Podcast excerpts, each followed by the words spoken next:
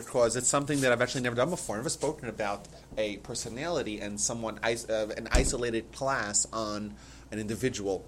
And I think there's no better individual to, uh, to start with than Maimonides.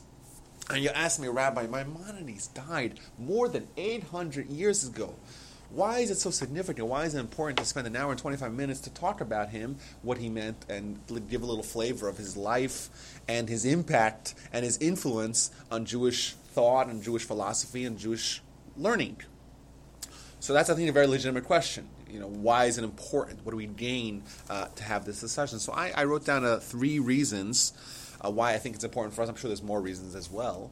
Uh, but number one, in our classes till now, we've talked a lot about Maimonides. We've quoted him multiple, multiple times. Uh, we dealt a lot with Jewish philosophy, Jewish life and practice, and there's no way to talk about those things and do it justice if you're not going to mention Maimonides multiple, multiple times. So we already know a lot about him, and we already hear a lot about him, but I want to give maybe um, um, a um, coherent, cogent uh, insight onto who he was and what and what he and what he uh, what his what is his significance. So we talked about him. Let's talk about him further. Uh, number two, uh, I think even though Maimonides died many many hundreds of years ago, his influence and especially his literary accomplishments are still as relevant today as they ever were. Right. Case in point, uh, the works of Maimonides uh, till this day spawned spawn hundreds of books a year at, written on Maimonides. There's hundreds of books every single year that are written on Maimonides and his works.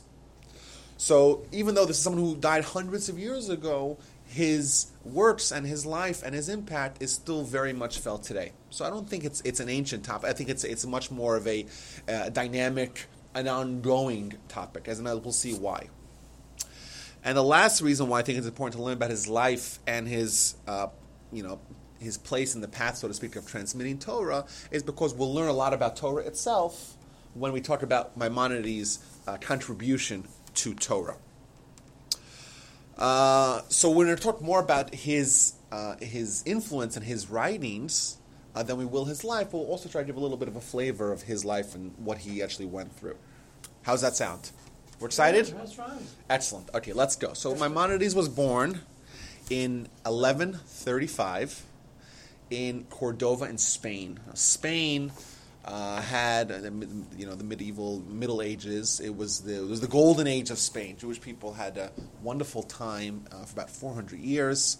There was a vibrant Jewish community in Spain, and that kind of ended with Maimonides. He, he kind of marks the zenith, and it was all downhill from there.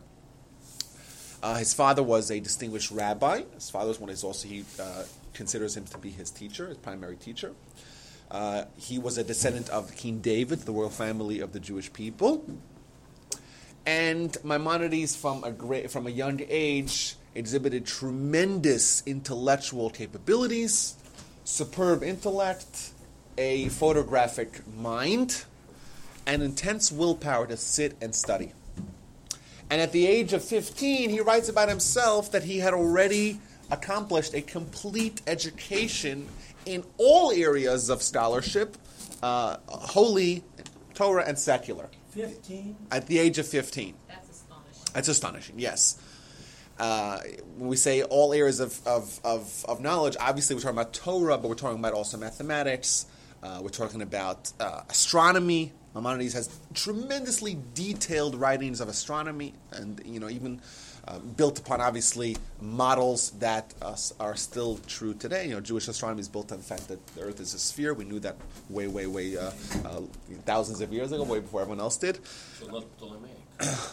no, no. Where the Torah, the Torah, and also we have we have things in the Torah right that like only now like NASA's coming across them. You know, like the exact length of a lunar moon, for example. Like it's written in the Talmud. The Talmud says The how long of a what? of a lunar moon, of a lunar month. You know, how long does it take? You know, down to the second. You know, we have those things uh, in detail. So at the age of 15, a chaotic upheaval happened to Maimonides as an individual, but also to the entire Spanish uh, Jewry. There was a group of Islamic fanatics called the Almohads, And they staged an upheaval in Spain. And with Islam, we know that they're constantly vacillating between uh, moderates and fanatics. Right? There are some Islamics over history that have taken uh, the Talmud, uh, not the Talmud, the Quran, uh, very seriously and very literally. And doing that equals fanaticism and oftentimes cruelty, and there's no cruelty that equals the cruelty perpetrated in the name of God because then there's no inhibitions. So, what was a moderate Islamic caliphate became a uh, extremist in the year 1150.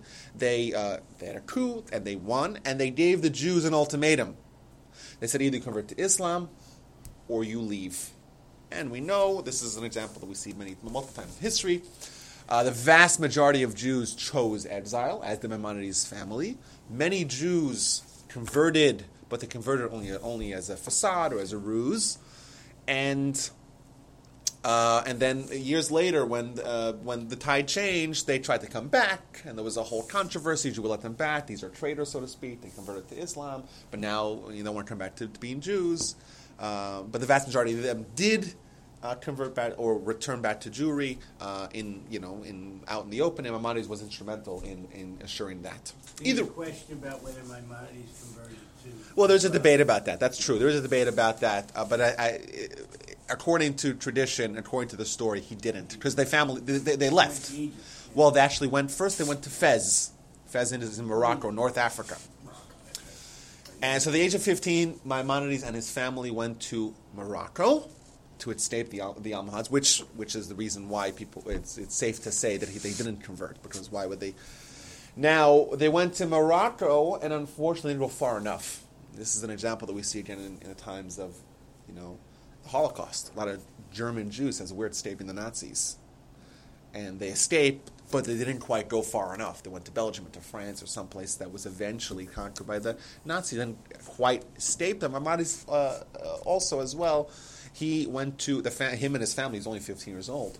Him and his family went to Morocco in Fez, and very soon afterwards there was an additional uh, revolution, and the Almohads uh, again took control, and Maimonides and his family. They ended up spending between seven and nine years living in caves in the Atlas Mountains in North Africa. So this gives us some kind of a, of a picture of somewhat of a, a chaos that would occur in Maimonides' life. We'll see this as an ongoing theme. And at the imagine the age of 15, and for us, we think, okay, you move from Spain to Morocco. It's not so far on the map. But in ancient times, where travel was very precarious, was very dangerous, uh, Maimonides himself had a phobia for travel. His brother, we'll see later on, hopefully, his brother is but he had only one brother, was a uh, renowned businessman and merchant who was also uh, supported financially with the Maimonides, but he uh, was lost at sea. So we see, we'll see a la- a later on that he wrote, he wrote, a letter and he had some sort of a phobia from these uh, dangerous travels that people take even just across the Mediterranean uh, because he himself had tragedy with his own brother dying at sea. Either way, Maimonides spent nine years, eight, seven, between seven and nine years in the Atlas Mountains, in a cave. And there is where he wrote the first of his three major literary accomplishments. Any one of these three literary accomplishments would have guaranteed Maimonides immortality. Any one of them. Because any one of them, their scope and the magnitude and the impact and the influence of the work was so enormous and so groundbreaking that just one of one of those three would have been beyond beyond the capacity of of people most people today even to study. But to author it's just it's, it's mind-boggling. And maimonides had three of these. Three massive groundbreaking revolutionary works. The first one he wrote as a teenager in in the caves in Morocco. And this was his commentary on the Mishnah. Pirush HaMishnah, commentary on the Mishnah. He, uh, this was the first commentary written on the Mishnah, on the entire Mishnah. 63 books of the Mishnah, a commentary from beginning to end with multiple introductions, and we'll see more about that. Um, we'll see more about what, what, what, just in a second. Just uh, hang on for that. Hang on to that thought of the introductions. This commentary in the Mishnah was very unique. First of all, it was the first one of its kind. The Mishnah was written uh, about a, a, thousand years earlier. Uh, no one had succeeded in writing a commentary in all 63 books of the Mishnah. No one had done it. And Maimonides, as a teenager, did it. And and in this, and, and he did things that were never done before. He was very innovative. For example, he wrote it in Arabic. And he wrote in Arabic because his intention was that it should be ready uh, and available for everyone. That was the common language spoken. And therefore, he wanted everyone to read it, to access it. He had a vision for what this was going to accomplish. This was going to make the Mishnah very accessible? Very, uh, for everyone. And therefore, he wanted it to be written in the vernacular that people are familiar with. So he wrote it in Arabic, but he didn't write in Arabic letters. Interestingly, he wrote in Hebrew alphabet with uh, with uh, with the uh, Hebrew script with the Arabic with the Arabic language. Transliteration. Yeah, well, like uh, like what Yiddish eventually became the same thing. Yiddish became its own language, but it was written eventually. Uh, it was a uh, Hebraicized German, but ev- but it was written eventually in Hebrew letters. In Spain, what were they speaking in, in Cordoba, Spain? I assume it was uh, it was some sort of uh, Spanish or Arabic or Ladino. Ladino was like uh, an, like an Hebraicized uh, mixture of Spanish and Arabic. Uh, this is a common thing. There's some there are some that are arguing that uh, it's happening today with English. That there's already some words that English. yeah, well, no, there's Yiddish words. That Yiddish words are Hebrew or Jewish words. It means that we, we're Jewifying our languages. We have it with Ladino. Uh, we have it obviously with Yiddish and German. Uh, and uh, over over hundreds of years, the Jewish people kind of developed their own dialect for the uh, the language spoken, uh, you know, amongst uh, the general population. So he wrote in Arabic with Hebrew Hebrew letters, uh, and he approved. He there were approved commentary, uh, there were approved translations. There was a family, very famous family, lived in Provence in southern France, the Ibn Tibbon family, very famous family. You could Google them, and they were renowned translators of Arabic texts into Hebrew. And we have a series of letters between Maimonides and Shmuel, Rabbi Shmuel ibn Tibbon in, in France, where uh, where they were corresponding, and he would ask him, "How do I translate this word? How do I translate this word?" Like all these these words, and he was the official sanctioned translation. And today, when we when you open a book of Maimonides uh, in his commentary on the Mishnah, you'll probably see the Hebrew translation of Rabbi Shmuel ibn How did we get these documents? Who kept them? Yeah, that's from 1100 and 1200. Yes, yes, that's, that's, Probably a, that's a good question. right? That, no, no, no, that's a good question. But um, there's many books that that were that were written. For example, we'll talk a little bit later on that uh, okay that there were books written by Maimonides' son. He had one uh, surviving son uh, who wrote a very significant book, as we'll see later on. I don't want to get ahead of ourselves, but that was lost. That was lost to, to uh, you know, because things had to be written by hand and copied. You know, even the Talmud. The Talmud was, was written by hand y- and had to be copied. Uh, but the significant words, like the works of Maimonides, were so popular and they, they were disseminated amongst the entire Jewish people that we have multiple extant copies. We have copies even of Maimonides' own handwriting. Uh, the Cairo Geniza, if you've heard of it. Maimonides would end up in Cairo. Right now he's in Morocco. He'll end up in Cairo uh, at the age of I think 24. He ends up in Cairo, and we found in the 20th century this massive shul in Cairo, and they had upstairs an enormous geniza, and we found hundreds of documents of Maimonides himself. A library. What the geniza is more is Archive. it's more of an archive. Yes, it's more it's more of an archive. And Yes, found, Found- this 900 year old. yeah, Yeah. incredible stuff. Yeah, Google it, Cairo What, geniza. Papyrus, or- No, no, I don't know what was written on, but papyrus of cloth. I don't know. I don't know what it was written on exactly. Something strong, strong to be able to last that long. Yeah, and it's it's always helpful Well, it to live. Very dry. Very dry, paper, yes. It, it didn't uh, Yes. disintegrate. Yeah. Okay. going from memory. He's he's literally sitting in a cave with 63 volumes Oh, of the Mishnah. Maimonides, uh, the you read his stuff and you just hear about. Well, this is just like the beginning of his like massive accomplishments. The man had a capacity, the intellectual capacity of, of who knows how many men. You know, it's incredible. It's incredible, He- and especially through you know his chaotic and we'll see tragic life as well. He he wrote these words, and this is just the first of them. We'll see the next one is even greater, and it's it's I think it's undeniably his next work. We'll get to Mishnah Torah. Uh, his network was also, also called the Yad HaChazakah, uh, but uh, a collection of, of Jewish law, a codification of Jewish law, which was, I think, I could safely say, the most significant and impactful and influential book since the Talmud.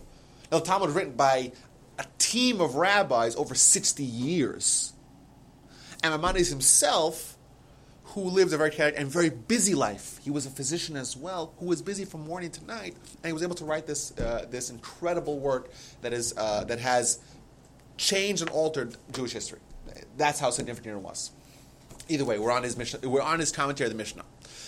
Another thing that was unique amongst the com- uh, uh, amongst the, uh, with regard to this book was that it was written not only as a commentary of the Mishnah, but also Maimonides gave you in the commentary at the end of every Mishnah, he gave you what the actual halacha was. Now, the term halacha means practical application, practical observance of a particular law. So we can analyze a law from a theoretical or intellectual, analytical uh, perspective, like like an academic. Uh, additionally, there's an additional level. Okay, fine. Now you're Jewish. How do you actually apply this? What do you actually do? How do you actually uh, uh, t- observe uh, this particular law in practice?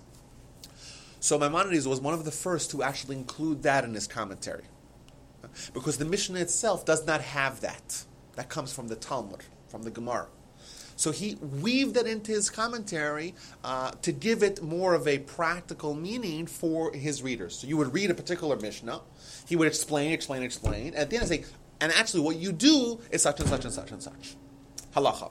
And this was going to be uh, an ongoing or lifelong mission of Maimonides to teach halacha, practical Jewish law, to the Jewish people.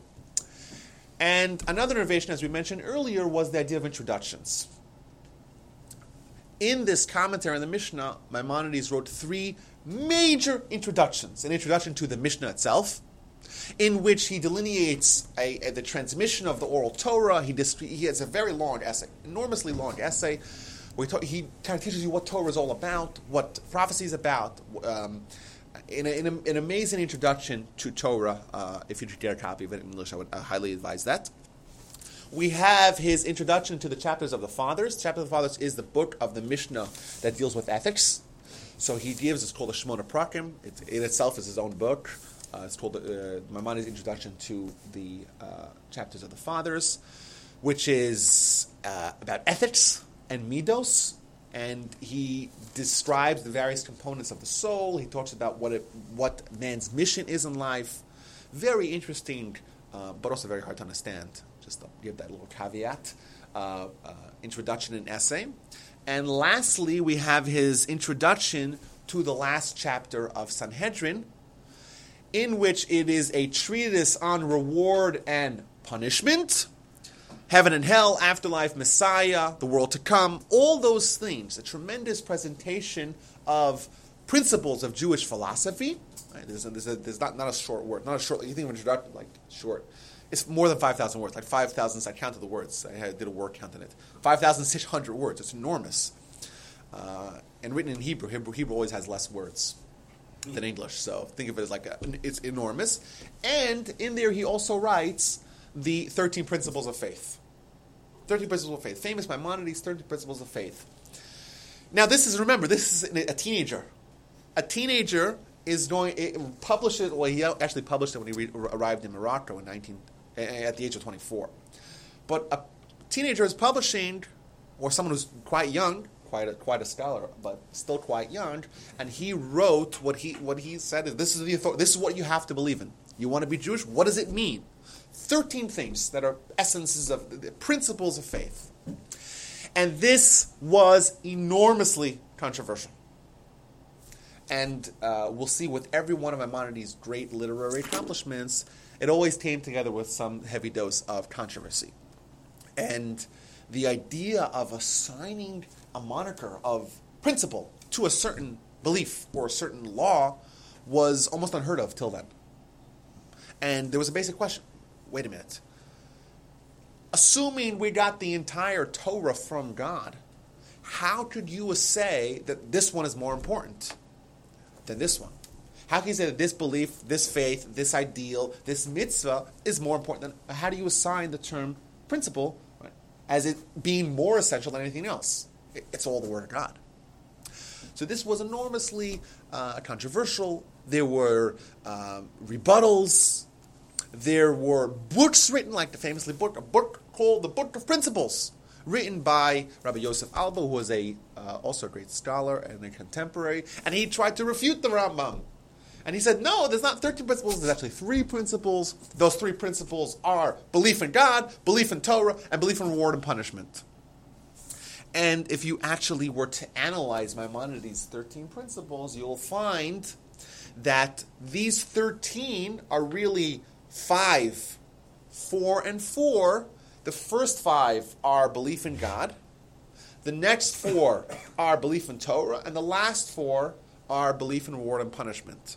So, in essence, Rabbi Yosef Albo, in his, in his, in his rebuttal to Maimonides, is actually agreeing with Maimonides that there's really three principles, but three principles that have multiple elements to a principle. For example, if I were to say, hey, you have to believe in God, that's a principle of Judaism. Well, what does that mean to believe in God? So Maimonides, number one, says you have to believe in God. That's the first principle. Number two, you have to believe that God is indivisible.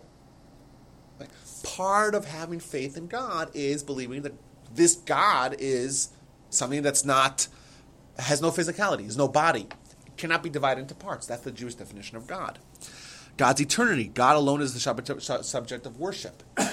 In essence, those first five of the of the thirteen principles of Maimonides are different elements of the same idea: belief in God. The next four, God communicates with us. So God, there's the idea of prophecy. Number two, the preeminence of Moses' prophecy. Moses' prophecy was different. Number three, the Torah that we have today is the one dictated to Moses by God. And number four, that the Torah is unchangeable, it's immutable. All those four are four uh, elements, four components, four aspects of the idea of faith in God. And lastly, the last four are, are to believe in that God is aware of what we do, hence our actions have an impact.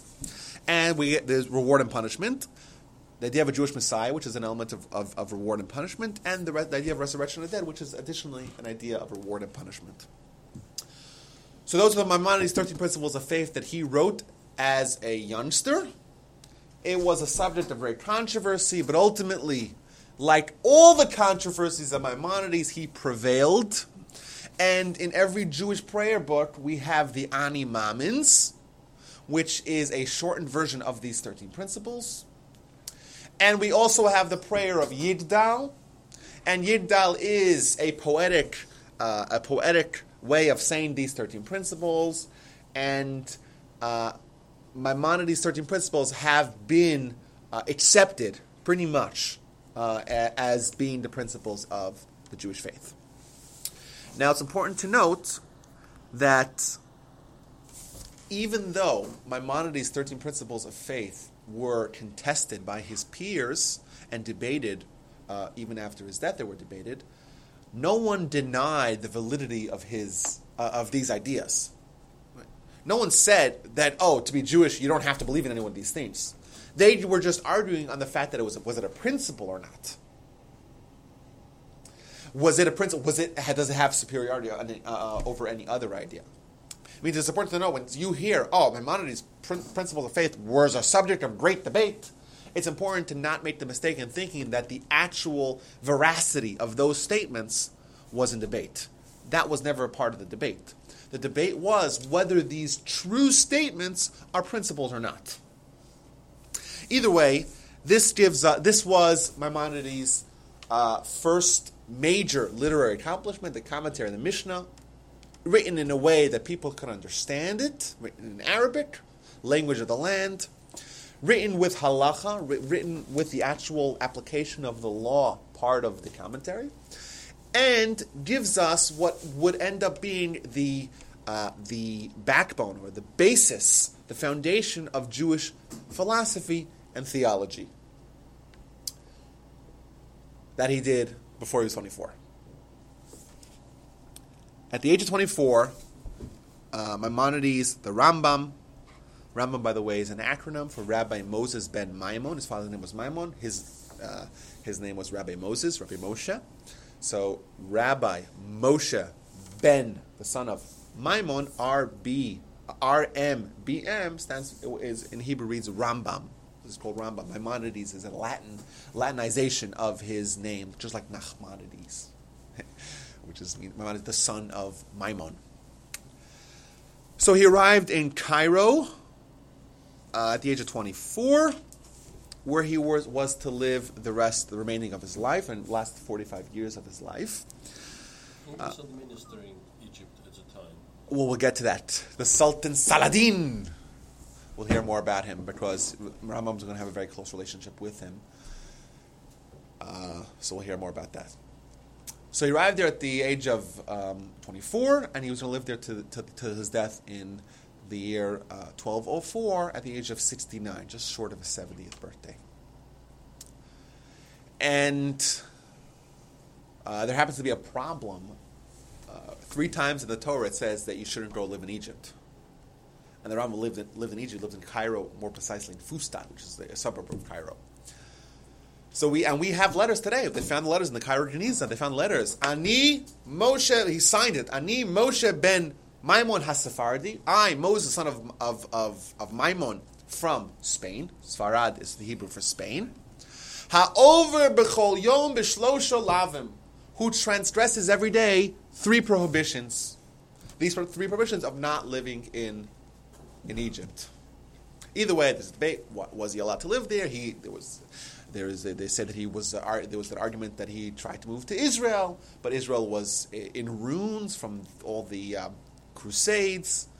Either way, he ended up in Egypt. That's where he lived uh, for the rest of his life. Now, the one thing that everyone knew about the Rambam coming in here, that he was the uh, the uh, epitome of a Renaissance man. He was a great philosopher whose philosophy is debated till now. He was a physician. He was an expert in poetry, mathematics, astronomy. He was a linguist, and of course, he was a halachist. Most of this was self-taught. Most of this was self-taught. When he arrived at Cairo, he began practicing medicine. Now, today, to become a doctor, you have to actually go to school for like 150 years, 12 years, whatever it is, and residency. Uh, but in the, back in the, in, the, in the ancient times, that wasn't like that. So, so he was a Jewish, so he became a doctor, right? So he became a doctor, and not only that, yeah, we actually have today. Uh, there's multiple books that we have today. His books on, on medicine. He wrote tr- books, I guess, that were widely, uh, that widely, um, uh, widely acclaimed books because they survived till now. Uh, we have uh, his books on, uh, but needless to say, his books on halacha uh, outshine his books on medicine. But did he get training from somebody else to become a philosopher, Well- to become a medical scientist? Who was his role We- model? What? He- I don't know exactly. We don't know much about, about his education. We do know that he was considered to be a great physician. He had a very great reputation. And speaking of the Sultan Saladin, Maimonides quickly became the official uh, court physician for Saladin's uh, uh, ministers and his harem. And he had quite a large harem. And Maimonides was very busy tending to the medical needs uh, at the palace. The king was quite fond of Maimonides and he appointed him with the title of Nagid. Nagid is the official representative of the Jewish community to the palace. And we have lists of his diplomatic and political achievements that seem to have saved the Jews from a lot of. Uh, he had a lot of great uh, success. He scored many uh, concessions in favor of the Jewish people. Oh, was Saladin a Turk? Uh, I believe no. Saladin was in was in was in. Uh, No, the Turks weren't there in the Middle East at the time. They were Yeah. still somewhere in Central Asia.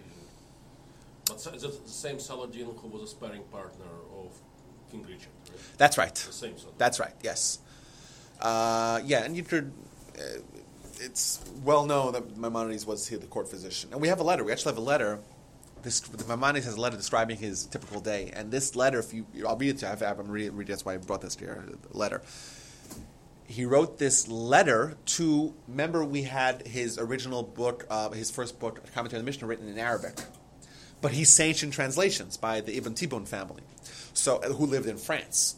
So we have a dialogue between them because he would he, they would they would write letters. What does this mean? What does that mean? Rama was a prolific writer of letters as well.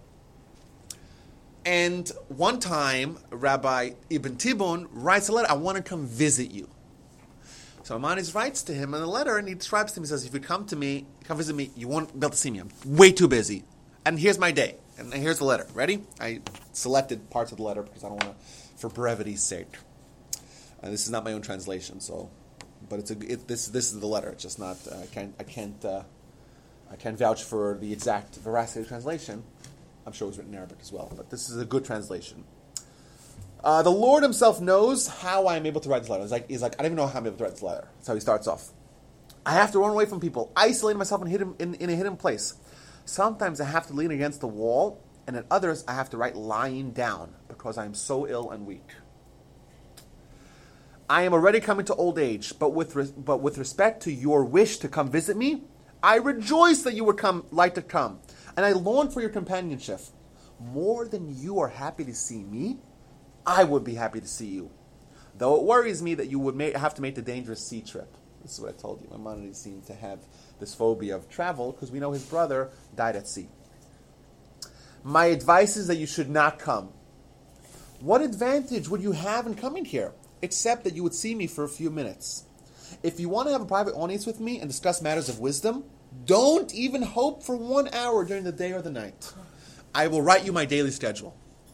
Listen to this, guys. I live in Fustat, and the Sultan lives in Cairo.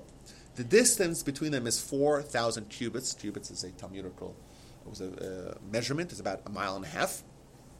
My duties to the Sultan are very heavy. I must see him every morning to check on his health. If one day he does not feel well, or one of the princes or the women of his harem doesn't feel well, I cannot leave Cairo that day.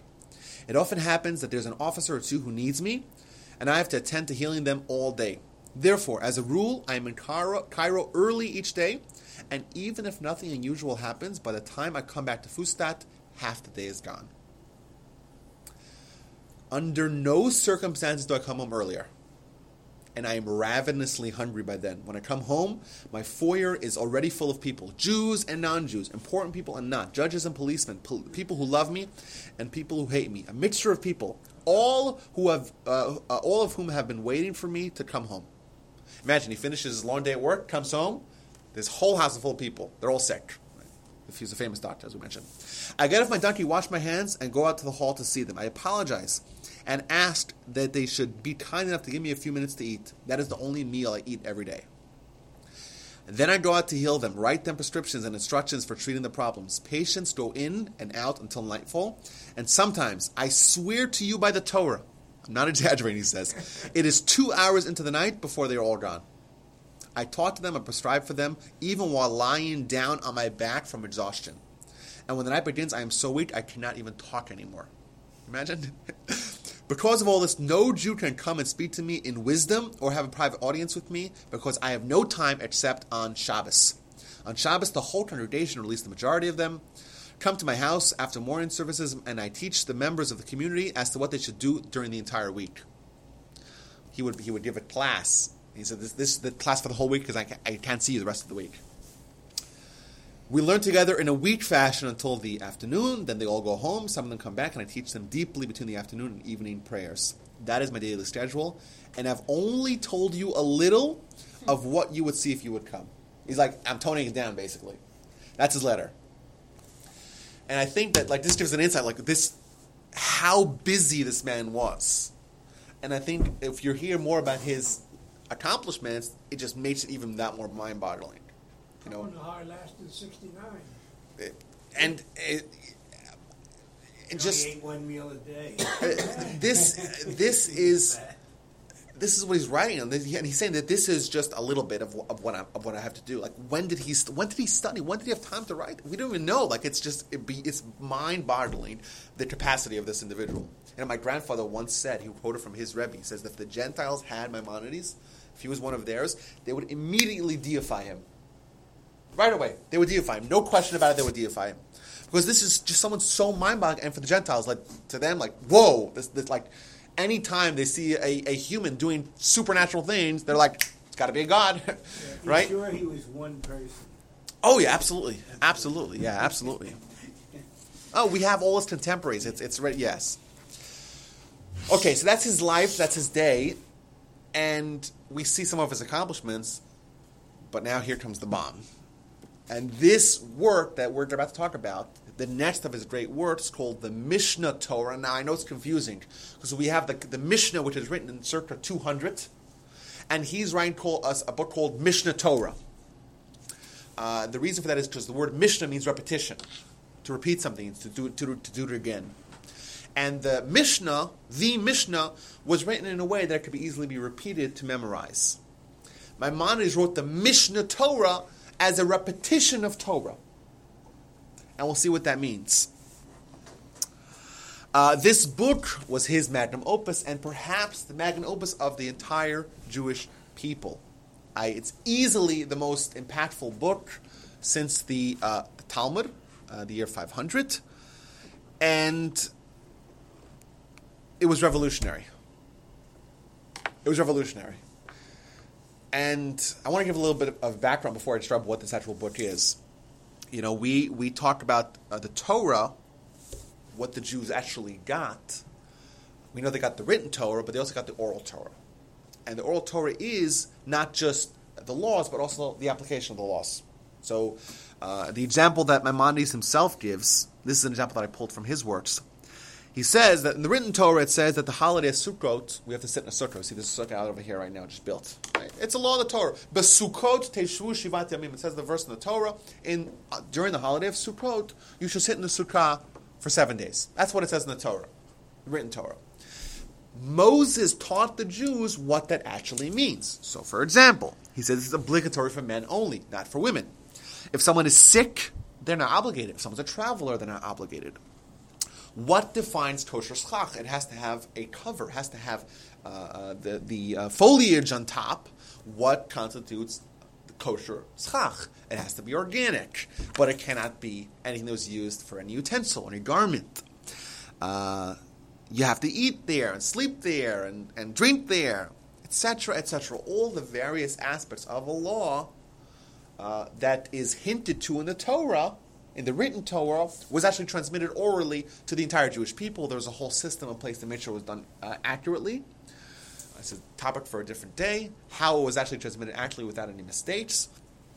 But either way, the written Torah was an outline but the actual law, the halacha, the application was transmitted orally in a very sophisticated method to ensure that it was done so successfully without mistakes or disagreements, and that worked wonderfully for 1500 years.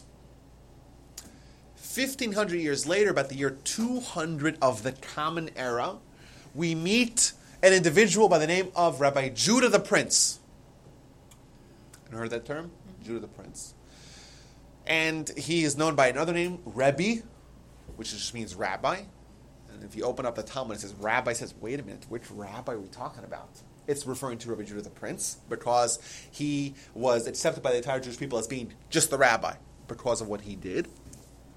And what he did, what he what he uh, decided to do, was to write down the Mishnah. The Mishnah being the laws of the Torah he transitioned the actual halacha from being entirely oral to being written down partially. Now, why did he do that? Uh, and how did he do that? Uh, will uh, um, I, I, wanted to quote, bring another quote here from Maimonides himself, who talks about Rabbi Judah the Prince and his efforts in writing down the Mishnah, what he tried to accomplish with doing that. Am I going a little too fast here? Everyone's good? If he wrote it, is he taking dictation from somebody? No, no.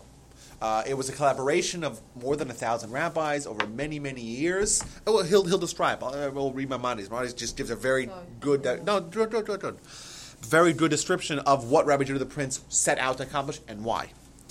Rabbi Judah the Prince wrote the Mishnah. This is taken from the introduction of his Mishnah Torah, which is the book we're analyzing now. More precisely, the 14 books we're analyzing now. Maimonides' Mishnah Torah, repetition of Torah, otherwise known by its alternate, name Yad HaChazakah, the mighty hand.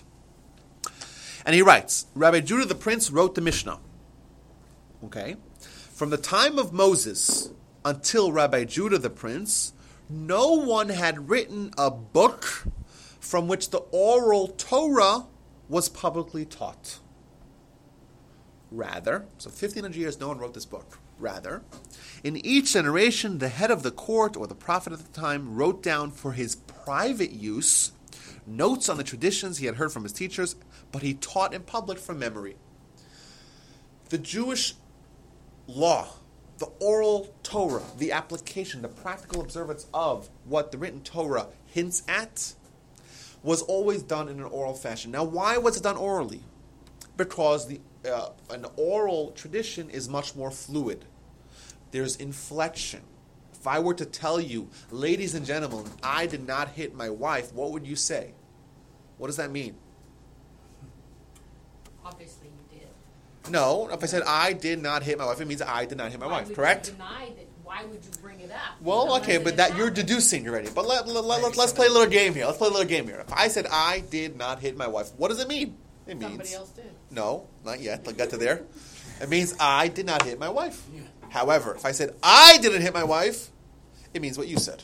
Someone else. Someone else did. Yeah, I'm. If I were to say I didn't hit my wife, or maybe you did something else That to your means you wife. kicked her or you and if I say I didn't hit my wife, what does that mean? did somebody else. Somebody Exactly. So I just gave you the sen- one sentence with the same words with four different meanings. Which is an example of what, when something is transmitted orally, there is room for inflection, there's room for insinuation. And it's, it's a much more fluid method of transmission. We want we have Torah. The Torah is the most essential piece of information that must be transmitted uh, accurately. If it's not done accurately, we say the entire mission of, the, of, of humanity is at risk. How did Jews ever keep it all together, for heaven's sakes? If they, you couldn't sit there and orally teach all these people over here, for example, and ignore all this whole bunch out in the shit Yes, uh, you're, at, you're so you're mentioning a good point because you see a world where most Jews are not dedicating their lives to study. However, if all you guys were studying for 14 years at 18 hours a day uh, and dedicating your intelligence to studying the oral Torah, you probably would get it, right? That was common practice. That was common practice. Plus, there was always a fail-safe uh, called the Sanhedrin. Sanhedrin was centralized Jewish leadership where if there were to arise any disagreement or conflict in what the actual law would be, it would be mediated over there. Plus, we had prophets. We had uh, Jewish people were living in unity. They lived all in Israel, pretty much. Uh, eventually, they were living in, there were two centers. But so long as you have these fail safes and you have people dedicating their lives to study, you have uh, the possibility of ensuring its continuity with, uh, with complete accuracy. And we don't have, there's no, record, no, no, no recording of any disagreement of any sort uh, for thousands of years, more than a thousand years. Because it was done, it was done so properly. It was set up in a way. This is an entire different class, but we can have this class. But how the Torah was set up to ensure it's being uh, uh, being transmitted entirely accurately. Plus, then whenever they were in the desert for the 40 years, that's all they were Well, they had Moses there. They had Moses, and that, that's all they were doing exactly. Uh, uh, and they also had Moses. And we, we know, we were going to read in a few weeks where Moses says at the end of his life, ask me any question. If there was any disagreement, they went to Moses. You know, and then eventually to Joshua, and eventually to the to the judges like Samuel and uh, Gideon and all these. Uh, they had great centralized Jewish leadership. Plus, they had a dedicated population, dedicated to study and uh, and and uh, st- uh, immersion in study, not just study. Let's let's study on Sundays for an hour and a half. Or no, not to belittle what we're doing here, of course not. But but much more of a dedication towards study and scholarship. And who, and who, uh, who made the uh, the bread, the money to, to pay for these guys to sit here 18 hours Well, a day? Same as in Israel today. Right? Yeah. And that's uh, s- still like the Le- Levites, you give them a, a donation, uh, for the first part of the, uh, Yeah, well, um, uh, But it's like in any community. Even- who uh, pays for the monks uh, in Christianity. Right? Yeah, but also also the Those Jew. Uh, this happens to be an issue of great debate because Maimonides takes a very in multiple places in his writing takes a very strong stand against people studying Torah for a livelihood. Maimonides, I mentioned this in a different class. Maimonides writes, uh, not not not over here, but Maimonides right. He says, "Listen, people that are working, they absolutely should work." Don't make the Torah into a, a shovel to dig with or a crown to get glory from. He's very, very strong. Mine was uh, almost a diatribe. We could read, read this in his commentary to the Mishnah. The Mishnah says in chapters of the fathers, don't make the Torah a shovel to dig with or a crown to get glory from. And Maimonides goes on a rant, diatribe against people that study Torah uh, in exchange for money. And he brings in examples. He goes on and on and on and on. And he repeats that again in Mishnah Torah. So he was clear not not, in in uh, uh, in the belief that people study Torah for for for payment. Uh, but he also writes. He says, "Listen, people, even people that are working, they should make their Torah pursuits the uh, primary focus of their lives, and their their their professional pursuits should be secondary." Someone, someone has 12 hours in the day to do things. Three hours dedicated to Torah, to, dedicated to your livelihood, and the nine hours dedicated to Torah. So he says, listen, yes, of course, everyone should work. He was of that opinion. But still, how do you abandon the Torah? Nine hours as a minimum, you know, just for regular common folk. No, no, not for the, not for the scholars, not for the, you know, this is for everyone. That, that's what he writes. He writes it in the laws of, of Torah. He writes that. So yes, even those that worked, there was in, in times in, in, in times and years bygone, there were you know the Torah said the Mishnah says make your Torah pursuit the uh, the ikar, the primary focus, and everything else to be secondary. If there was that attitude, it's not so hard to, to, to see how. And you know what? Between me and you, most people today don't really work more than three hours. Actual work actual work. Actually, there was a study showing that the average person works, I think, two hours and 29 minutes. Actual, actual, actual work. Do you think we only work three hours a day? No, but actual, actual work, not just like Not you know, present. kratzing around in the office or drinking coffee. Either way, uh, topic for a different discussion for a different day. So there was this amazing system of transmission of the Torah, and it was done actually successfully until the times of Rabbi, Ju- Rabbi Judah the Prince, when it was written down and it was codified and canonized. Uh, but before that, no one had actually done this work, final work that was taught publicly. Rather, each one had their individual notes, but publicly they taught orally from memory. Back to Maimonides' own work. So too, each individual wrote, according to his ability, parts of the explanation of the Torah and of its laws that he had heard, as well as the ma- new matters that developed in each new generation, which had not been received by tradi- tradition, and had been deduced by applying the 30 principles for interpreting the Torah, etc. Such has always been done until the time of Rabbi Judah the Prince. What did he do?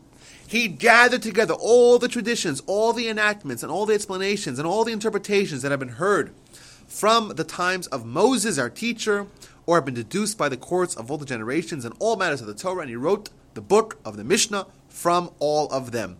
And he taught it in public. And it became known to all of Israel. Everyone wrote it down and taught it everywhere, so that the oral Torah would not be forgotten. This is an entire book, but really it's 63 books organized in six sections, which is all of Jewish law, written down and agreed upon and finalized and accepted by the entire Jewish people. Now, why did he do that? Why did I, why did Rabbi Judah the Prince do that? Why did he not leave it the way it was? What was wrong with it till, till then? Because he saw that the students were becoming fewer and fewer calamities were continually happening. Remember, the Romans uh, started uh, enacting restrictions on Torah study, public Torah study.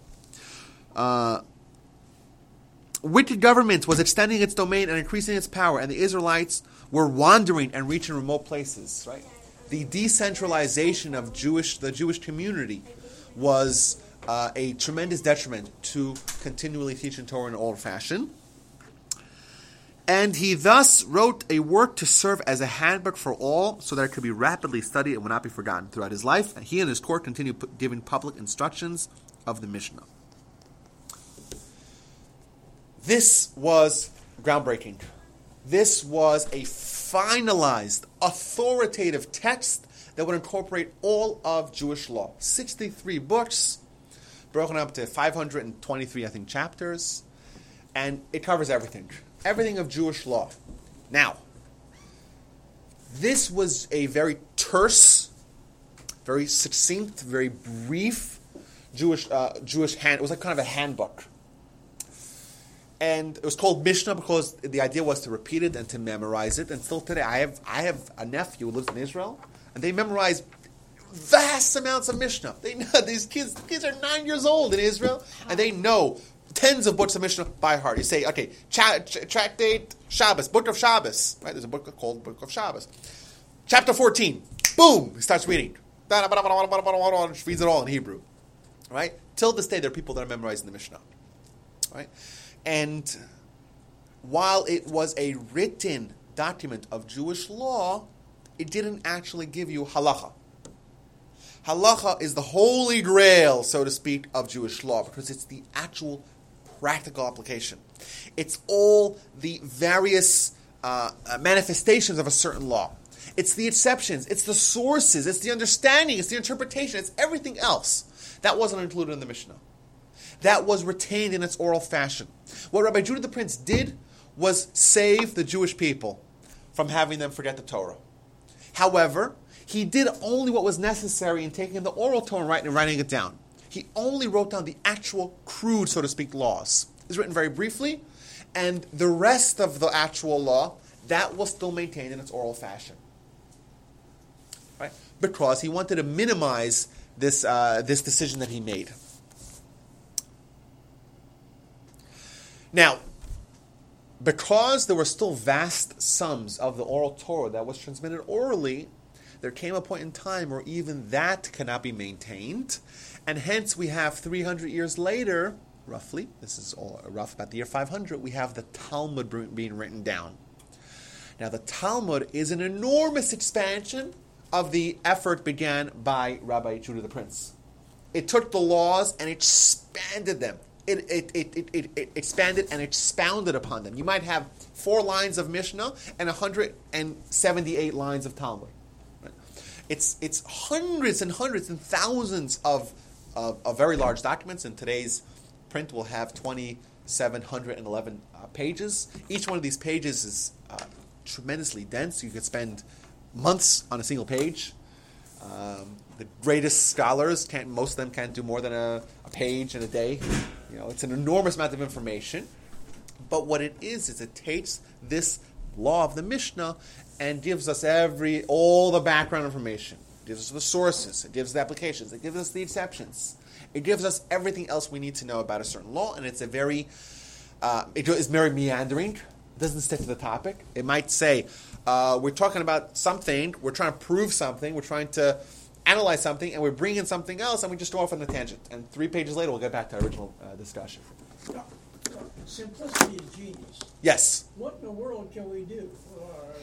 Uh, uh, simplicity is genius, and you're a- you're asking the question. the question is, what book already? What? Shulchan Aruch.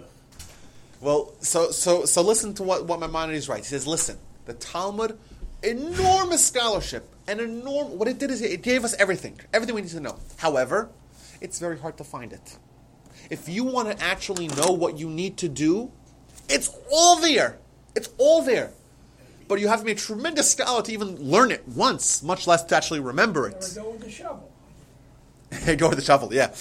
Um, and he writes, says, listen, it's not user friendly for the common folk. If you want to know what to do, halacha, it's in the Talmud. Go find it. It's a needle in Houston. Right? It's a needle in 500 haystacks. Right? They don't have a table of contents. Well, now it- they do. Well, yes, and it, it is organized by subject, but oftentimes it goes on to a different subject. And over time, a single subject could be spread out into four different books, and you won't even know where to find it unless you're a tremendous scholar. You know, you have uh, topics that are discussed in multiple places in the Talmud, sometimes ten or twelve places. And to actually know what to do, you have to collect all of them, analyze each one of them individually, compare and contrast them, understand what the context of each one of them is. Right? Tremendous scholar, not for the common folk. This is where Maimonides comes in. Did you have to do that? Me? Yeah.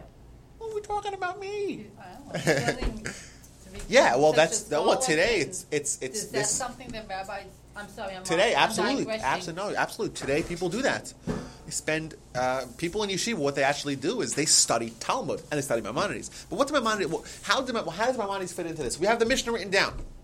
We have the Talmud written down. Everything's there. Very hard to find it. Let's let's see what he writes. The subject matter of the Talmud is back to the words of Maimonides in his introduction. Is inter- interpretation of the text of the Mishnah and explanation of its depths and the matters that developed in various courses from the times of Rabbi Judah the Prince till the writing of the Talmud. If you were to take the Talmud and the Tosefta and the Sifra and the Sifri and the Toseftot, which is other books which are contemporary, from all of them, from this enormous amount of data and information, are to be found what is forbidden and what is permitted, what is clean, what is unclean, what is liable, what is exempt, what is fit for use, what is unfit for use, according to an unbroken oral tradition from the times of Moses at Sinai. It's all there. You take the Talmud, both Talmuds, there's a Jerusalem Talmud and the Babylonian Talmud, the Sifra, the Sifri, the Toseftas, the Mechiltas, all these books that are contemporary to the Talmud, if you take all of them, you know what the actual will do. You know practical halacha. What do I do? I'm Jewish. What does it mean? Uh, it's there, but where do I find it? Is it here? Is it there? Is it there? Well, how do I how do I assemble all this information? How do I organize it? How do I make it practical? Continues Maimonides. After they wrote the Talmud, the people of Israel were scattered throughout the nations, most exceedingly, and reached the most remote parts and distant islands. And armed struggle became prevalent in the world, and the public ways became clogged with armies. There became a lack of interaction and dialogue and interface amongst the various Jewish communities. Jewish people are spread out. They're under exile and turmoil. Inquisition, we know. We have uh, very challenging times for the Jewish people. The study of Torah, as a result of that, declined, and the people of Israel ceased to gather in places of study in their thousands and myriads as they had before. Rather, they gathered together as only a few individuals in each town and each city and occupy themselves with the Torah. The Talmud is an amazing book and very useful if you're a tremendous scholar. And for years, hundreds of years even, there were tremendous scholars and they were studying Torah multitudes, and people were able to use the Talmud for practical law. However, writes Maimonides, during our times, it's no longer possible. And and only the sages, only those individuals know what to, who have the time, the dedication, the wherewithal to study all, all the Talmud. Only they actually know what to do with it. He writes again, in our time, severe troubles come one after another, we're, and all are in distress. The wisdom of our sages has disappeared, understanding of the discernment is hidden. Thus, uh, what had seemed clear uh, uh, have in our times become hard to understand, so that only a few properly understand them. And uh, the study of the Talmud requires a broad mind, a wise soul, considerable time before one can, before one can correctly know from them what is forbidden or permitted and other rules of the Torah. So we have a problem.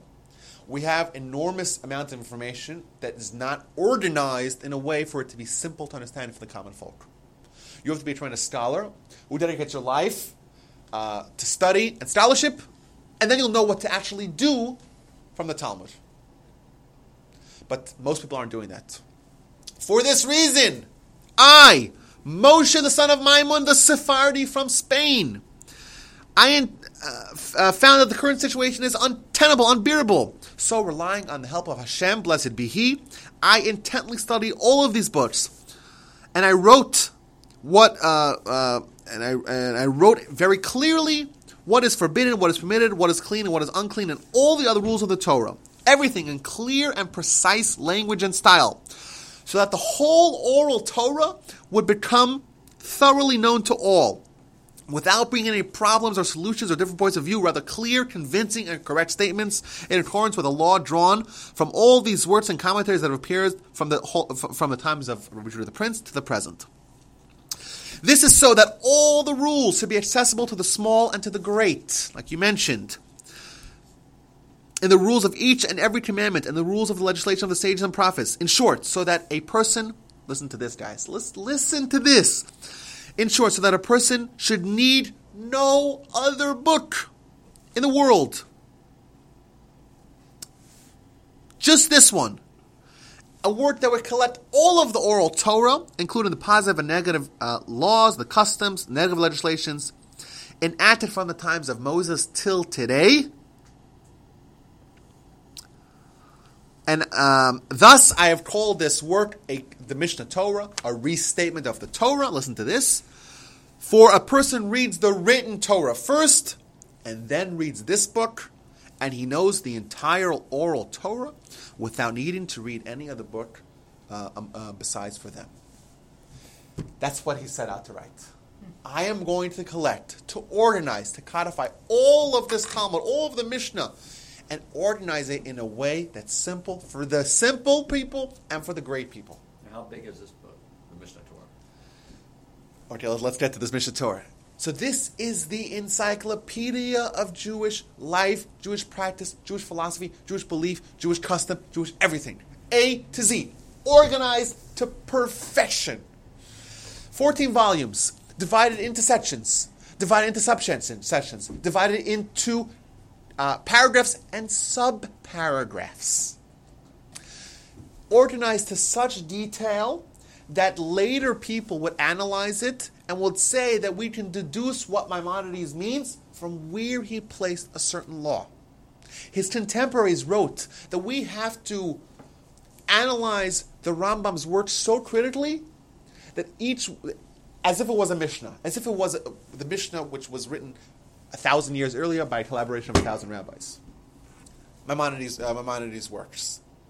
Later commentaries, when they were to quote him, says these are the works of Maimonides, who writes with his golden tongue. It's beautifully written, beautifully written, amazingly written, and he's going to collect everything, all the laws of uh, laws of marriage, laws of divorce, laws of Torah, the laws of everything. Fourteen books, fourteen, each one of them divided into sections, subsections, paragraphs, subparagraphs. Incredible an incredible, incredible piece of scholarship. And not only is it a piece of scholarship, but it was fundamental in taking the Torah, which was in a very disparate fashion, very obscure sometimes, very hard to understand, hard to actually apply, and make it simple, readable, understandable for everyone. And how was it circulated to everyone before, you know, printing? We know it's a good, it's a good question. We know that this was a very controversial book. Like all Maimonides, all the great innovations uh, that have ever happened have been uh, controversial, and but it was widely disseminated. Like all my Maimonides' works, widely disseminated. In fact, we know how much so because after his life, many of his works were uh, so controversial, even Jews that went against it, and we have um, uh, we have uh, book burnings Maimonides, own books, some of the, even by some Jews, eventually by the non-Jews. Uh, you know, King Louis the, uh, the Ninth in uh, in France. Uh, there were those that they, the people they told him, "Hey, listen, Maimonides' Guide to Perplex, which is the next of his great accomplishments, uh, it contains uh, anti-Christian information." He says, "Oh, really?" And they, they gathered all copies of the Guide to Perplex and burned them. And eventually, at that very same spot, soon after, in the year 1242, this is already almost uh, 50 years after Maimonides dies, they burned every single extant copy of the Talmud in France, which was was considered a sign by his detractors that if you're going to burn the Book of Maimonides, eventually the Talmud itself will be burned. And after 50 years after Maimonides' death, it- he, he already became infallible. Uh, his detractors just seized. And in fact, we have um, Rabbeinu Yonah, one of the one of his contemporaries, who was at one point a, a detractor of the Rambam. He wrote the book called Shaarei Teshuva, Gates of Repentance, to repent for his own uh, going against Maimonides, for his own his own rejection of Maimonides. Either way, it was widely But disseminated. he had a, he had a, Rambam has them make another copy every time he wanted to distribute a book, right? Well, it was taught by other people. So he wrote it, and it was widely disseminated. Maimonides' works reached everywhere. So Uh, because Jews, by definition, the percentage of literates is so high. yeah, it was it was 100%. so it's almost much- 100 percent. Yeah, so it's much easier to make copies. There are many more people available to make those copies and disseminate to the community, right? Yeah, absolutely. So how many, how much time did it take him to write this book? Uh, we we don't know? know exactly. Uh, the best, I I think there is some indication that it was 10 years. Some argue it was maybe 13 years in total isolation. Total isolation. So was it after So this, so this, this, this, uh, it was either after or before. Uh, I'm not so clear exactly. We know the exact dates of when he wrote it. We know that he wrote it in, during his middle. I think he finished it maybe when when he was 60, but he was also constantly updating it. But he was still working as a palace doctor, It seems like it, yes. so it's not total isolation. Well, it, it's it, it seemed that he might have started it beforehand, but it was an ongoing work. It wasn't like it was a set. Then why did you say he wrote it in total isolation? Uh, because that's what I heard. I, I don't know for sure. I haven't seen this documented. But in my research, someone wrote that he wrote it to isolation, but I, it, either he wrote the bulk of it before he became a doctor, or he wasn't yet working, or he took a hiatus. I don't know exactly. I mean, he took a sabbatical. I don't, I don't know. Maybe total isolation means total isolation. Maybe it was at As a- nights. as a Uh, maybe yes. Maybe it wasn't total isolation entirely. Yes. I, I don't know. These are these are the. Uh, I'm sure there's someone's written something about it, some sort of analysis on it. Exactly. Probably for some- So this th- this book, Mishnah Torah, otherwise known as Yad Chazaka, uh, its impact cannot be understated. It's certainly the most impactful book that the Jewish people have seen since the times of the Talmud. Uh, not only in its in its in its scope and its breadth, but also in what it what it enabled us to do as people. Like it made Judaism user friendly. It made Judaism user friendly, and it was widely disseminated. And its its format and its structure is also something which is, we haven't seen till then, and we haven't seen even since then. You know, uh, during this during Maimonides' time, within the within the 500 uh, year time period, we have other people that attempted to do the same thing. Uh, most primary amongst them is the Tur, who lived in uh, France, son of the Rosh, uh, Rabbi Yechiel ben Asher. Yeah. And his what's interesting is the order of how does it start? Like well, his fourteen books with sections and subsections. Like what's the order? Like how, like how is it? What's the format? So we have other others of his contemporaries that wrote in the format of let's say the beginning of the day. So like uh, we have the Tur, for example, wrote uh, his book of laws, his collection of the Talmud, his uh, kind of copy of Maimonides. Uh, he wrote it in the order of the day. So he starts off with what, what's the law of waking up in the morning, and what's the law of, of prayers in the morning, and then what's the laws of eating because you eat after you pray, and then what's the laws of the day, and then what's the laws of the week, what's the laws of the year. That was his format.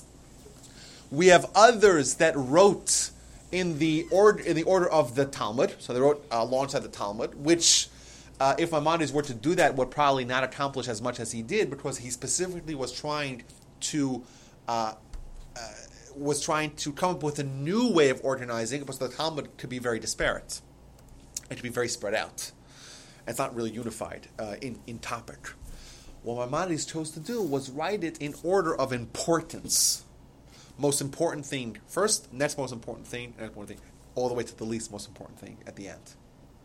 Which is remarkable because he's kind of telling you what he thinks is the most important. So, for example, the first book of these 14 books is called the Book of Knowledge. In it, it contains five sections. Section number one, the laws of the foundations of Torah. What does it mean? What is, what is Torah all about? What is Judaism all about? The laws of precepts, which is um, uh, his uh, book on, on character, on behavior, on ethics, midos. The laws of study of Torah, the laws of idolatry and Gentile practices, and finally the laws of repentance. These five sections com- uh, comprise the first book called the Book of Mada, the Book of Knowledge. Uh, this was very controversial. It was, it was uh, along with uh, Maimonides' uh, philosophical work, The Guide to the Perplexed, it was also burned.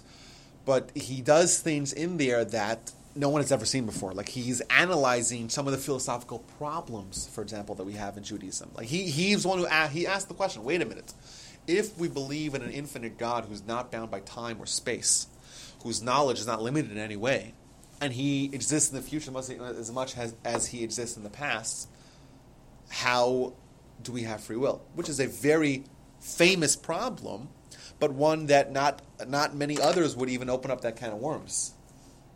Like, because that's a major philosophical problem with our definition of God is that, and our reliance on free will as a basic mechanism for the engine of, of humanity, where they seem to be opposites. They seem to not. They seem to be. Uh, they, they seem to not uh, be able to coexist. They seem to be mutually exclusive. Like this is a problem that he would approach, and this was very controversial. Uh, another major controversy of the Mishnah Torah was that it was a law book that didn't contain sources.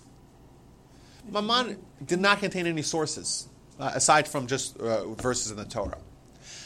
Maimonides is setting out to take the Talmud and organize it and just take all the various aspects of the Talmud and pull from here, pull from there, pull from there, and bring in one organized fashion. You know, in some places it's easier. Like something you have a book of Shabbos. There's a book in the Talmud called Shabbos.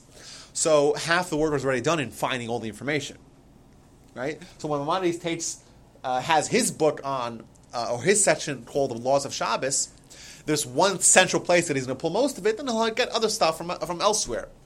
But the laws of repentance, there's no one place in the Talmud that has laws of repentance. There's no book in the Talmud. None, none of the, six, the 63 books of the Talmud is the book of repentance.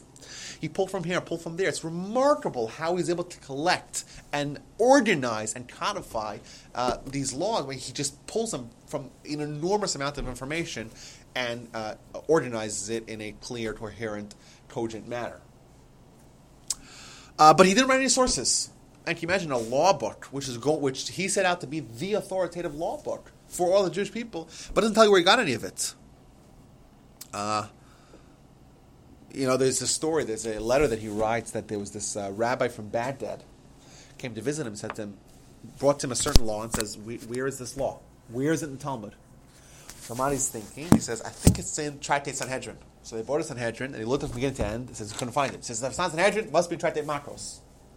And they looked through Tractate Makkos, and they couldn't find it. They couldn't find it. So the guy left. He said, "We don't know what the source is." And then Maimonides writes, says, after he left, I remembered it was in Tractate Yevamos, uh, a, third tractate, in a third book of the Talmud. And he sent a messenger, they chased after the guy until they told him where the source was. And then Maimonides says, and then I regretted not writing sources. And as we mentioned earlier, his son, Rabbi Avram ben HaRambam, the son of the Rambam, uh, was called Rabbi Avraham. He indeed wrote that book, but it was lost. We don't have that. We don't have a copy of that book. We have references to it in other, in other Book books. of references. A book of references, exactly. But we don't have the actual book. And part today, like I have written many, many essays on Maimonides, and the, the first basic question is say, fine, Maimonides has a law, where does it come from? Because he doesn't tell you his process. He doesn't tell you how he got to where he got. He just gives you his conclusion. You have to fill in the blanks yourself. And oftentimes you'll find a piece of Maimonides that says, says the law and presents it in, in, a, in a certain fashion, and you open up the corresponding piece of Talmud and you read it, and it seems to say the opposite. So there's some indication somewhere in the Talmud, somewhere, that either this uh, way we're reading the Talmud is wrong, or there's some other source that says uh, the opposite, that Maimonides somehow prefers to go with the other source. You have to kind of retrace the steps, and you have no idea how you got there. So post Maimonides scholarship, scholarship in case of a conflict between Talmud or visible conflict with Maimonides. Yes, or sometimes the Maimonides will contradict himself. Yeah, it goes with Maimonides. Yes. Oh no no no no no no. Maimonides has to finish the Talmud. So you might have an ongoing question. I, I see the Maimonides. I see a piece of Talmud. I have no idea how these two things could possibly coexist. And I myself, I have written, I wrote an amazing article when I was uh, in yeshiva. I was like 23 years old. I have I can show it to you guys in Hebrew. But I, I take a it's it's very short. Also, I say I take a piece of Talmud. A Talmud is talking about a Jewish slave who wants to redeem himself, whether he could do a partial redemption.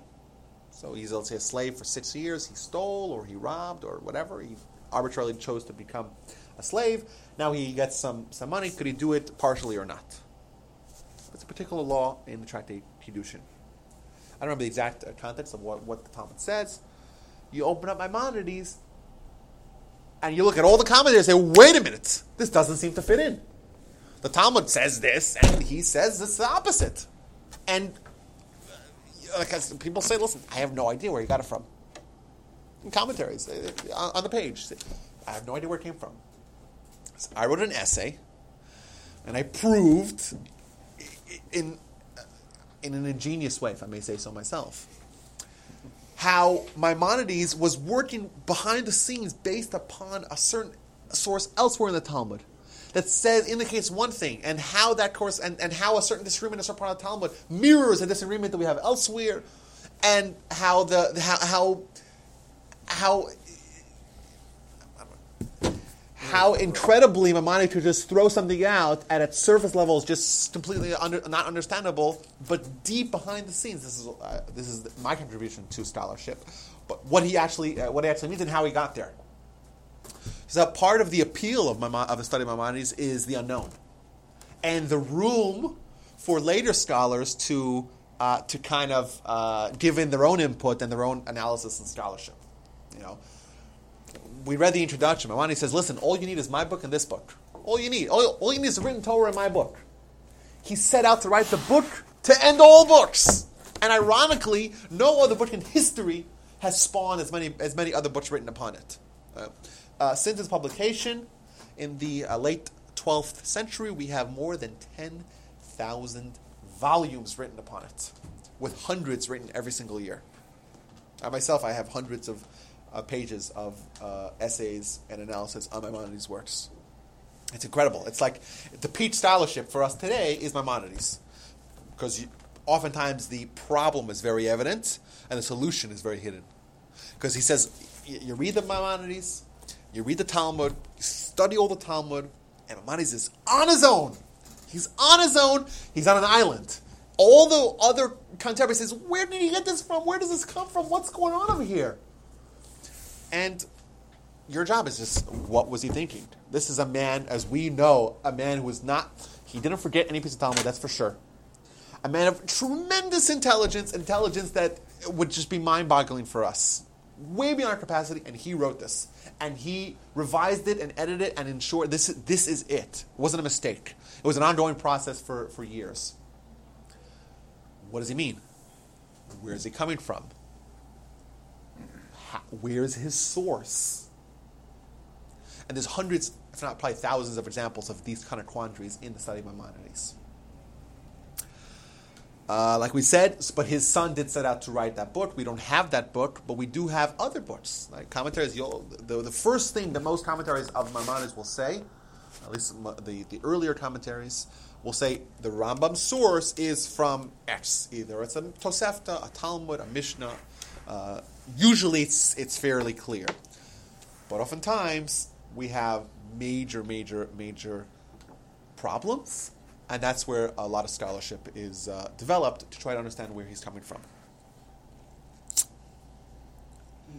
Now, the work of the Yad HaChazakah, the Mishnah Torah, was accepted by all as a standard beer for halacha, as I to say the authoritative code on Jewish halacha, but significantly the most the most significant uh, work of Jewish halacha. It is Maimonides is uh, viewed by all as the greatest codifier we've had of Jewish halacha.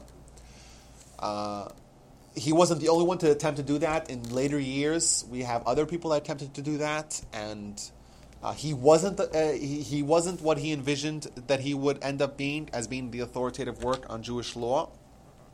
Uh, there's many uh, areas where he's alone, and therefore, uh, the Shulchan Aruch that was mentioned earlier by Bernie uh, was a similar work done many hundreds of years later, where one where uh, Rabbi Joseph Karo collected all of the Rishonim, not only Maimonides, but also all of his contemporaries, and together with the Talmud tried to come up with uh, uh, the authoritative act, the work of, of, of Jewish law, which we have today as the Shulchan Aruch, which is the set table, codified Jewish law.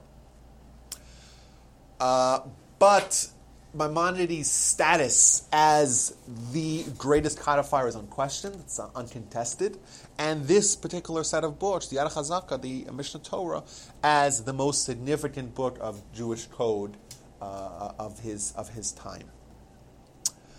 That was his second major literary accomplishment. And lastly, a book that uh, is widely studied even to this day, even though it's dealing with somewhat of a of an extinct philosophy, we have Maimonides' Guide to the Perplexed, Uh, Moreh Nevuchim, which is even today a basic textbook for philosophy. Maimonides, as a philosopher, studied by non-Jews as Jews as well. And what it is is an attempt to portray Judaism uh, with the framework of an Aristotelian philosophy. Aristotle was, uh, uh, even though 2,400 years ago is when he lived, but his philosophy was unquestioned. Um, his, his, his framework, the framework of physics and, and just life, and philosophy, was what uh, was the prevalent way of thinking up to the times of Maimonides. It isn't now anymore. Uh, but Moreh Nevuchim, or Guide to Perplexed, is a presentation of Judaism in that world, through those lenses. And as you may, uh, as could fairly assume, if you're going to write a book of Jewish philosophy and Jewish life and practice through a certain perspective of Greek philosophy, it's going to be very controversial. Uh, this would be Maimonides' most controversial work. Uh, it would be banned and burned. Uh, uh, but today, it's uh, still considered a, as a standard bearer of of Jewish philosophy. Not quite with the same level as Maimon- Maimonides' others, but it was also it was likewise it was written in Arabic, and it was almost we could safely say it was written for his generation. Today, no one's into uh, Aristotelian philosophy. So right? it's more like So- an, an intellectual exercise for today.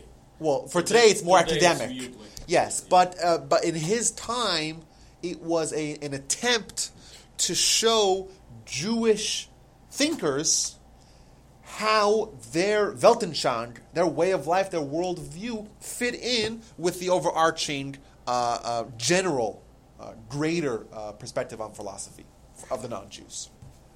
It would be the example of taking modern day philosophy and modern day social attitudes and showing Judaism in that. In that, like if I show Judaism today to contemporaries, to people today, you want to show them how Judaism fits in with a uh, with with a uh, with a an existing way of understanding the world. So you might show that, for example, uh, Jewish people, the Jewish uh, way of life has always been to put a premium on justice, tolerance, on um, like we mentioned last time when I was here about the Jewish Jewish way of warfare. It was unprecedented in its time, but today people understand that. You know, minimizing civilian casualties. That was a Jewish idea three thousand years ago, and today we all know that intimately.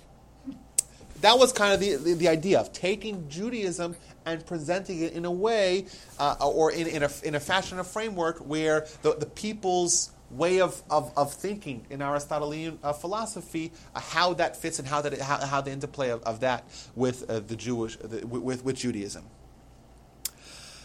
Uh, Maimonides lived a chaotic and tra- tragic life. His first wife died, along with two children that did not survive to adulthood. Uh, his brother, as we mentioned, his brother David, who was very close to, very beloved to, was also a financial backer of Maimonides and his projects. He died at sea. He's a renowned merchant and businessman. Uh, these deaths were tremendously impactful to Maimonides uh, as an individual. He would eventually remarry. He had a son, as we mentioned, Rabbi Avram. But he was exiled multiple times. He lived in multiple different places, lived a life of great personal turmoil. Uh, and yet, and he writes at the introduction uh, of Mishnah, he says, he, he writes, uh, for example, I pulled a quote here. He says, God knows, God can be my, my, my, my, my, uh, my witness that there are laws that I wrote in middle of transit, in a caravan in transit, or I wrote them while I was on uh, at sea, uh, you know, on, a boat in, in travel. He's saying like I, he lived a life under duress, and that once again should magnify his accomplishments and his impact and influence into what he was, what, what, what he achieved and what he did for the Jewish people.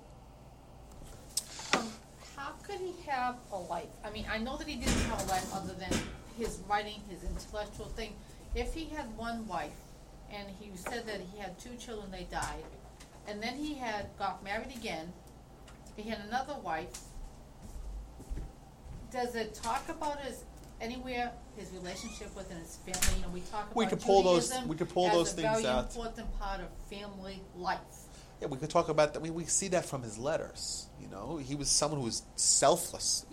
I mean, There's no greater self. You, we, we, we, we, we read that letter. Well, his, his, his child was his disciple, you know. So he only ends up with one child. Yes, That's yes, and right. there's till this day there's a there's a several thousand families that uh, that point to there. I had, a, I had a friend in Israel whose last name was Harambam, because he was uh, a direct descendant of the Rambam. Uh, that's a they, a matter of great pride. I want to end with Maimonides' uh, his death and his uh, burial. Uh, somewhat of a legend uh, that he how he ended up in Israel, but he's buried in Israel, even though he never lived in Israel uh, during his life. But he ended up in Israel, so there are, there's, there's some legends about his, about that. I don't want to talk about that too much. But on his grave in Tiberias, we have two very unique inscriptions. On one side, it says, "Mi Moshe ad Moshe lo kam Moshe," from Moshe, from the times of our great teacher Moses, until Moshe, until Maimonides, there was no one like Moshe. His impact, uh, at least the, the epithet on, on his on his grave said, his impact rivaled that of Moses, and uh, he had he had no other he had no peers from the time of Moses. Think about what, a statement that is. that was that was written about him. On the other side of the grave, it says Hamuvchar Hamin Ha'enoshi, which means the choicest, the, the the prize of the human race. And a great scholar of this past hundred years was asked, why would such a description be written on the Rambam? Hamufchar Hamin Ha'enoshi, the prize, the choicest of the human creed, of the human kind, the human species. So he said very interestingly, he says the word min has multiple meanings. It means on one hand a species, on the other hand it means also a heretic, a heathen. So he said, someone, one of Maimonides' detractors, as we know, he was very controversial, especially after he died. There was an explosion of controversy in, in his life, in, in who he was, and his and his writings. There were some people that said he was a heathen. He was a min. So the guy came and wrote on his grave, Hamin, the heathen. And then someone else wrote, Hamuvchar, Hamin ha'enoshi, who added on those, those two words to, to, to, to, to say that this was, uh, to, to just kind of uh, the intention of the original uh, graffiti artist on Maimonides' grave. So I think uh, we got somewhat of an insight into who he was, what his accomplishments were, as, uh, uh, what were his contributions and accomplishments, his literary uh, contributions and accomplishments that guide us to this day. You know, when you think of philosophy, first thing person you personally think of Maim- Maimonides. When you have a question to a problem, right? When, when you want to analyze or try to take out the conclusions of, of a Talmud, the, and it's also the, the, the backbone of our halacha that we have today. We uh, are grateful that we have had someone like Maimonides. Who knows what the Jewish people would look like if we didn't have him in our midst? Thank you. We get it on Amazon. Can we get one on Amazon? His book. Oh, absolutely.